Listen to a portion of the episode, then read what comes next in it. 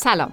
این اپیزود هفتم پادکست باچراغه من محبوبه کرملی هستم. میزبان شما در این پادکست. تو باچراغ می‌خوایم از درس ها و موضوع هایی بگیم که خیلی زود اونها رو فراموش می‌کنیم.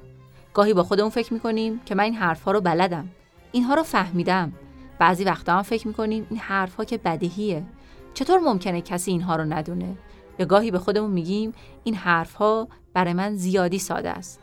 اما فراموش کردن همین حرف های ساده می‌تونه خورد خورد و کم کم کیفیت و روند زندگیمون رو تغییر بده.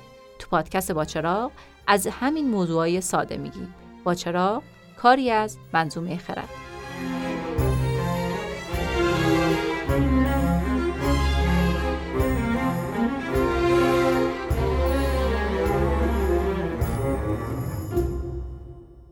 دهه 1940 آقای هری هارلوی روانشناس یه مطالعه کوتاهی روی یه دسته میمون ریسوس انجام داد که نتایجش با خیلی از چیزهایی که از رفتار و انگیزه های آدم ها می‌دونستیم فرق می‌کرد.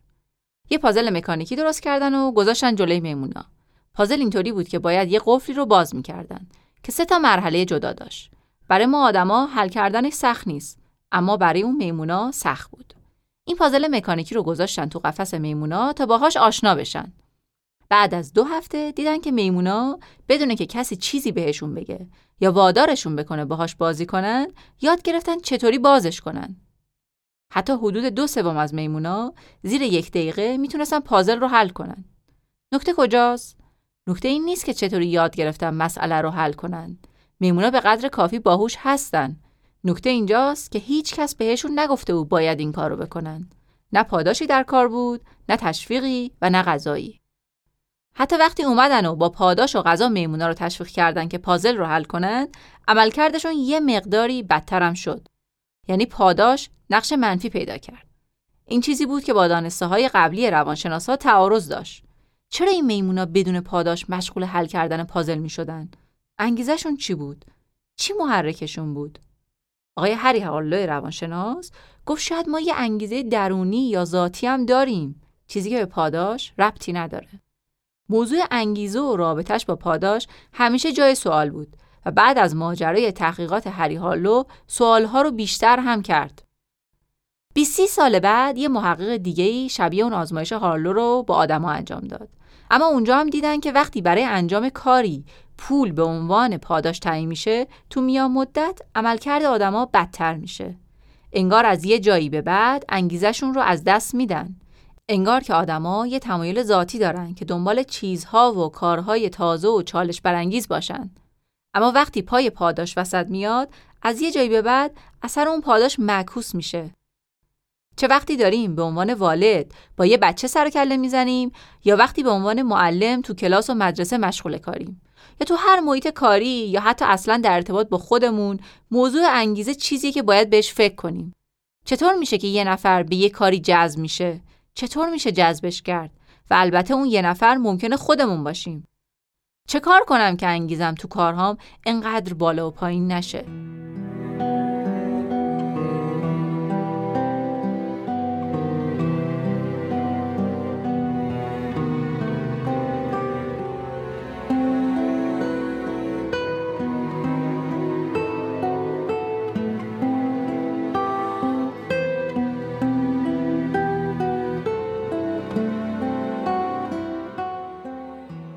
فرض اولی که ما آدما درباره انگیزه هامون داشتیم این بود که انسان برای زنده موندن و بقا تلاش می‌کنه.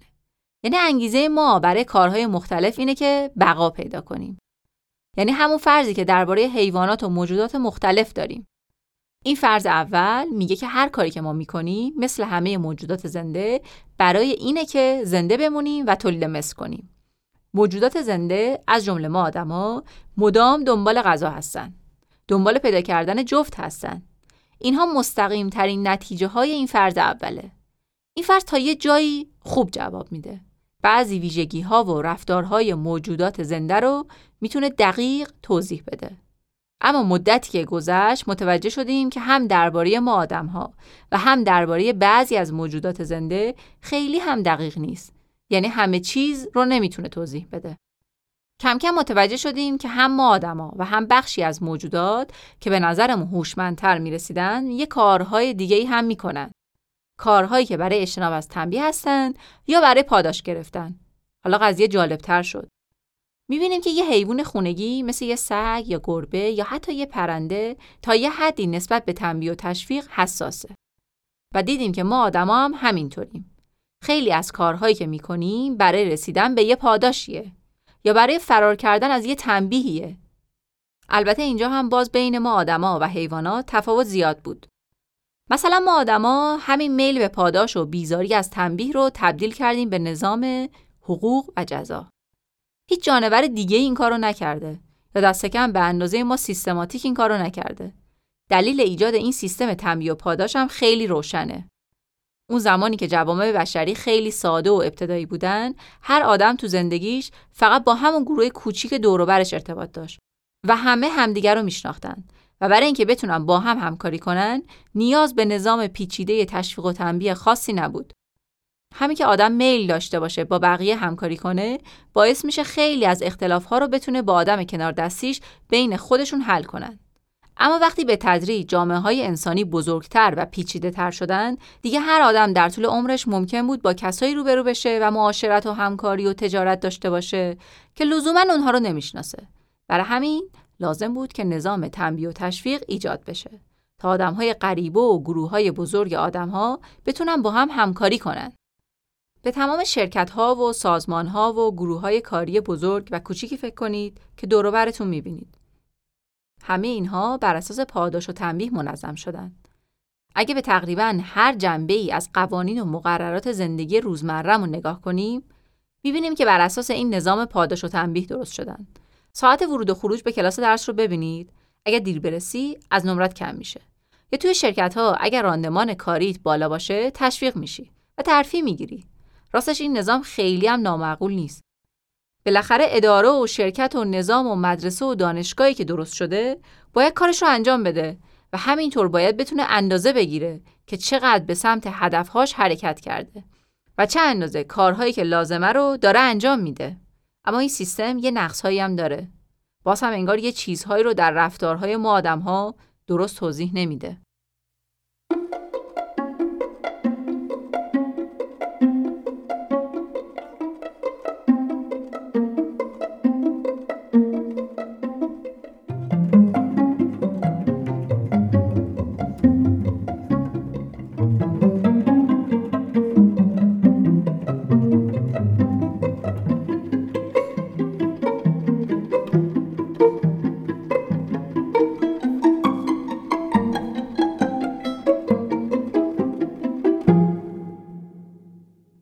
یکی از جاهایی که موضوع تشویق و تنبیه خیلی سرراست و مستقیم دیده میشه دنیای تجارت و کسب و کاره. بیایم یه آزمایش ذهنی انجام بدیم. فرض کنین به شما میگم دو تا نهاد مختلف می‌خوان هر کدوم یک دایره المعارف بنویسن. به نظرتون کدومشون موفق میشن؟ اولی یه شرکت خیلی بزرگ و عظیمیه با هزاران کارمند و میلیاردها مشتری تو سرتاسر سر دنیا. و دومی یه مجموعه خیلی کوچیکه که ده 20 نفر بیشتر کارمند نداره و کلا هم غیر انتفاعیه. یعنی کسی از این مجموعه پولی در نمیاره و می‌خوان از مردم بخوان که هر کی دوست داره بیاد و دایره المعارف رو بنویسه. روی موفقیت کدومشون حاضرین شرط ببندین؟ تو دنیای واقعی عین همین اتفاق افتاد. شرکت مایکروسافت یک دایره المعارف منتشر کرد و از طرف دیگه ویکیپدیا شروع به کار کرد. امروز هیچ خبری از دایره المعارف مایکروسافت نیست اما ویکیپدیا مدام داره گسترده تر میشه امروز که داشتم چک می‌کردم ویکیپدیا بیشتر از 6 میلیون و 600 هزار مدخل داره به 332 زبان مختلف و تا اواخر سال 2022 فقط 700 نفر کارمند داشت. همه مطالب و مقاله هایی که تو ویکیپدیا می‌خونیم رو آدم های معمولی به صورت داوطلبانه نوشتند. فقط هم ویکیپدیا نیست. مثلا امروز روی اکثر کامپیوترهای شخصی و لپتاپ ها و موبایل ها مرورگر فایرفاکس رو می‌بینیم. این مرورگر یه برنامه اصطلاحاً open source ه که آدم های خیلی زیادی از جاهای مختلف دنیا به صورت داوطلبانه روش کار کردن. یا اصلا سیستم عامل لینوکس رو در نظر بگیرید. امروز از هر چهار سرور کامپیوتر شرکتی تو دنیا یکیش با لینوکس کار می‌کنه. لینوکس هم به صورت open source ساخته شده. هزاران پروژه و نرم افزار و سرویس مختلفه که به صورت داوطلبانه ساخته شده و مردم دارن از اونها استفاده می‌کنن. همین پادکستی که دارید میشنوید رو با یه نرم افزار رایگان open source ضبط و تدوین کردیم. یعنی یه عده آدم زیادی وقت ارزشمندشون رو مجانی صرف این کردن که با همکاری هم و به صورت غیر متمرکز یه نرم افزار بسازن. و مدام هم دارن روش کار می‌کنن و اون رو ارتقا میدن و نسخه های جدیدی ازش منتشر می‌کنن. رفتار این آدم هایی که وقت و انرژیشون رو می‌ذارن روی یه کار دست جمعی عمومی بدون چشداش مالی رو چطور باید فهمید؟ این ربطی به بقا نداره. به تنبیه و تشویق هم ربط نداره. یعنی این دوتا برداشت اولیه ما از میل و انگیزه آدم ها کامل نیست. همیشه جواب نمیده.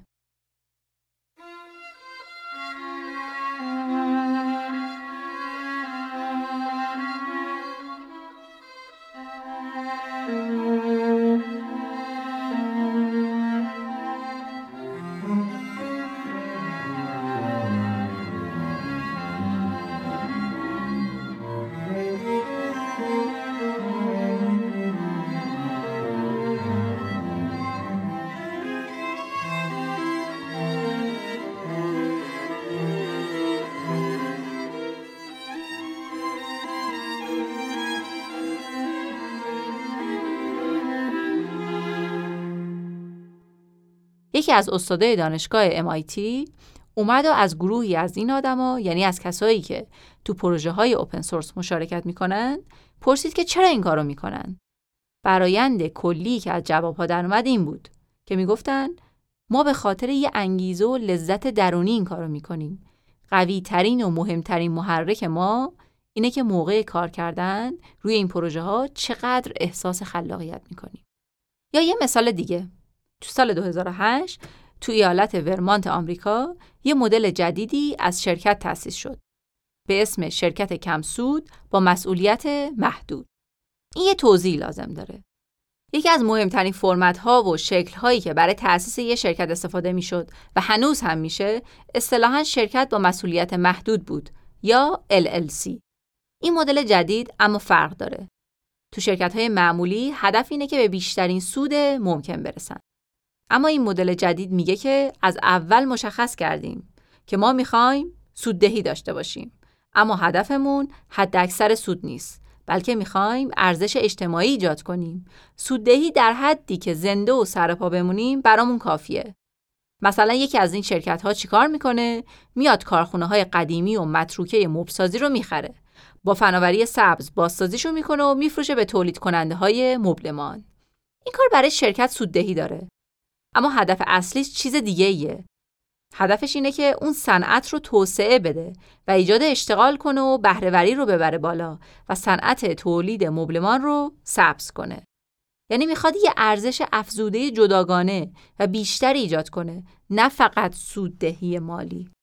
اگه برگردیم به ایده تنبیه و تشویق فکر کنیم می‌بینیم که این رفتارم با اون ایده جور در نمیاد. اگه همه انگیزه های ما آدما این بود که تشویق بشیم و از تنبیه دوری کنیم نتیجه مستقیمش این بود که مثلا توی دنیای تجارت همه کارهامون باید برای حداکثر سود انجام می‌شد.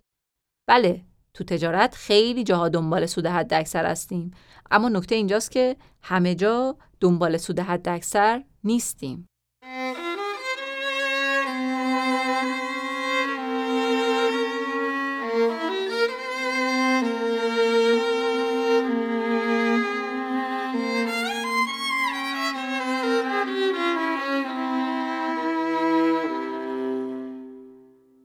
مجموع اینها به ما نشون میده که ما یه انگیزه ها و محرک های دیگه ای هم داریم. به غیر از میل به بقا و به غیر از میل به تشویق شدن و سود بردن و تنبیه نشدن و ضرر نکردن یه چیزهای دیگه ای هم برامون مهمه. شاید بگیم که خب این که بدیهیه.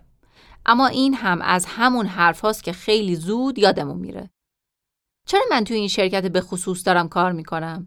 چرا نمیرم یه شرکت دیگه؟ چرا اصلا این شغل رو انتخاب کردم؟ درسته من با یه هوش مشخص و یه سواد معینی که دارم با این شخصیتی که دارم قاعدتا نمی‌تونم هر کاری که بخوام انتخاب کنم. اما خب یه حق انتخاب حداقلی هم دارم. پس چرا این شغل خاص؟ چه انگیزه ای دارم؟ اینجاست که باید برگردیم به درون خودمون به کارمون و به زندگی روزمرهمون نگاه کنیم.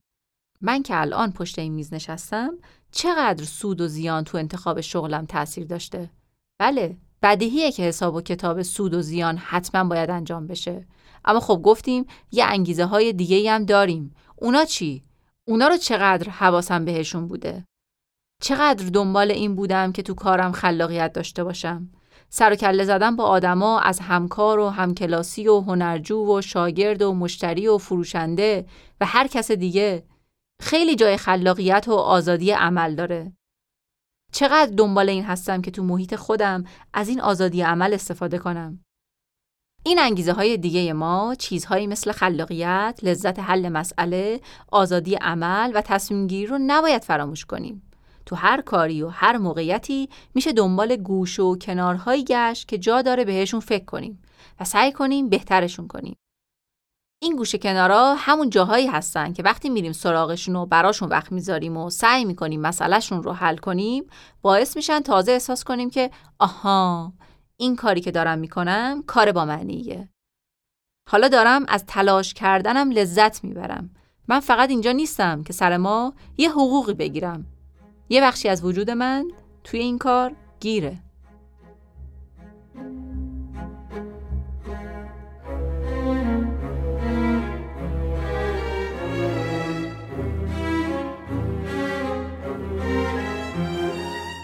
این اپیزود هفتم پادکست با چراغ بود. پادکست ما رو می‌تونید از اپلیکیشن های پادگیر و همینطور وبسایت منظومه خرد با آدرس خردپادز.com بشنوید. ممنون میشیم اگر محتوای این پادکست رو پسندیدید با چراغ رو به دوستان و خانوادهتون معرفی کنید. آدرس وبسایت و همینطور شبکه های اجتماعی ما رو می‌تونید تو توضیحات پادکست هم پیدا کنید. با چراغ کاری از منظومه خرد